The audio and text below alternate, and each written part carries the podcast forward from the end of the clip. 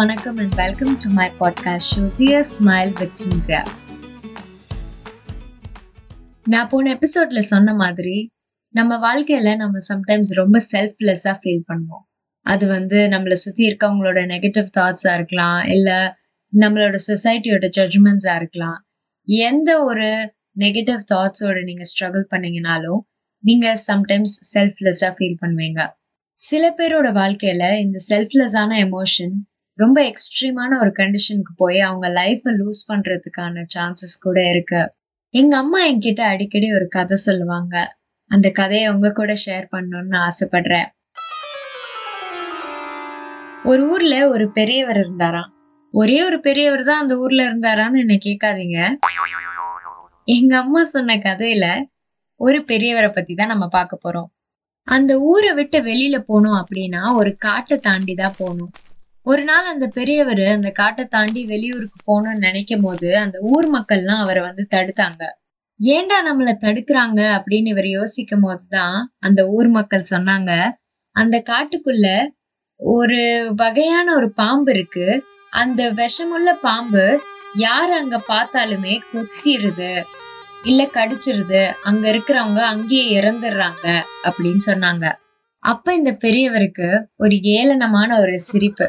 சரி, ஓகே, என்னதான் நடக்குதுன்னு பாப்போம், நான் பாத்துக்கிறேன் அப்படின்னு சொல்லி அவர் உள்ள போறாரு.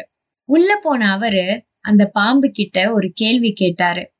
ஏன் இப்படி எல்லாரையும் கொத்தி அவங்கள காயப்படுத்துற அப்படின்னு கேட்டதுக்கு அந்த பாம்பு சொல்லிச்சான், நான் சும்மாதான் இருக்கேன், ஆனா வரவங்க போறவங்க எல்லாரும் என்னை ஏதாவது சீண்டிட்டே இருக்காங்க, அதனால என்னோட கோவம் என்னால அடக்கவே முடியல, அதனால நான் உங்களை கொத்திடுறேன், அதுல அவங்க இறந்துடுறாங்க அப்படின்னு சொன்னிச்சான்.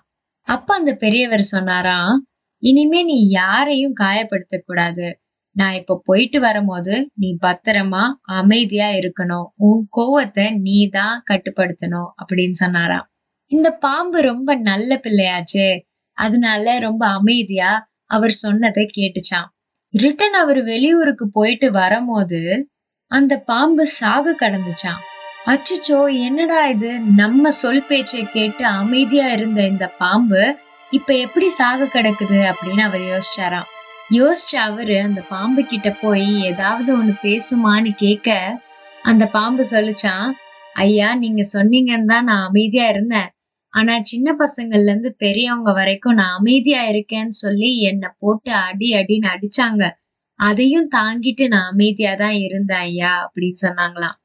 அப்ப உடனே இந்த பெரியவர் சொன்னாராம், நான் உன்னை கொல்லதான் கூடாதுன்னு சொன்னேன், ஆனா நீ சீராம இருக்கணும்னு சொல்லவே இல்லையே, நீ சீறி இருந்தாலே அவங்க பயந்துருப்பாங்க, நீ ஏன் அதை பண்ணல, உன் உயிரை காப்பாத்திக்கிறது உன்னோட கையில தான் இருக்கு, நீ எல்லாரையும் கொல்லணும்னு அவசியம் இல்ல, ஆனா நீ சீறி இருக்கணும் அப்படின்னு சொன்னாராம். இந்த கதை கேட்க எவ்வளவு சிம்பிளா இருக்குல்ல, ஆனா எங்க அம்மா சொல்லிட்டே இருப்பாங்க, உன்னோட ஸ்ட்ரென்த் என்ன, உன்னோட வீக்னஸ் என்னன்றத நீ தான் சின்னதுல இருந்தே தெரிஞ்சுக்கணும், உன் ஸ்ட்ரென்த் உனக்கு அதிகமா தெரிய தெரிய உன்னோட வேல்யூவை நீயே அதிகப்படுத்திப்ப.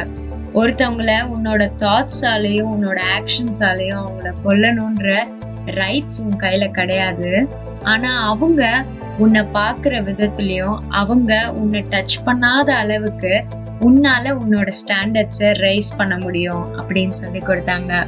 இந்த எபிசோட கேட்ட நீங்க உங்களுக்குன்னு டைம் ஸ்பெண்ட் பண்ணி உங்களோட ஸ்ட்ரென்த் என்ன, உங்களோட வீக்னஸை எப்படி ஸ்ட்ரென்த் ஆக்க முடியும் அப்படிலாம் யோசிச்சு அதுல ஒர்க் பண்ணி மத்தவங்க உங்களை கெத்தா பாக்குற மாதிரி உங்க லைஃப் ஸ்டைல மாத்திக்கோங்க.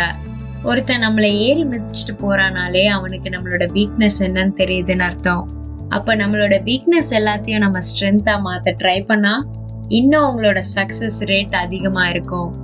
Every opposition leads to opportunities. So எந்த ஒரு எதிர்ப்புமே ஒரு சந்தர்ப்பத்தை தூண்டும். அந்த சந்தர்ப்பத்தை நீங்க கரெக்டான நேரத்துல யூஸ் பண்ணிக்கோங்க. அதெல்லாம் சரிம்மா, என்னோட ஸ்ட்ரென்த்தை நான் எப்படி கண்டுபிடிக்கிறது அப்படின்னு கேட்டீங்கன்னா அடுத்த எபிசோடு உங்களுக்காகவே எக்ஸ்க்ளூசிவா வெயிட் பண்ணிட்டு இருக்க. இவ்வளோ நேரம் ரொம்ப பொறுமையா கேட்டுட்டு இருந்த எல்லாருக்கும் ரொம்ப ரொம்ப பெரிய நன்றி. இந்த எபிசோட கேட்டக்கு அப்புறமா உங்க லைஃப்ல நடந்த ஏதோ ஒரு இன்சிடென்டோட ரிலேட் பண்ண முடியுன்ற நம்பிக்கையோட, அந்த நம்பிக்கை கொடுக்குற ஒரு சின்ன சிரிப்போட உங்ககிட்ட இருந்து I am just signing off. Next எபிசோட்ஸோட அப்டேட்ஸ் தெரிஞ்சுக்கிறதுக்கு dear smile with Cynthia podcast ஷோவை சப்ஸ்கிரைப் பண்ணுங்க.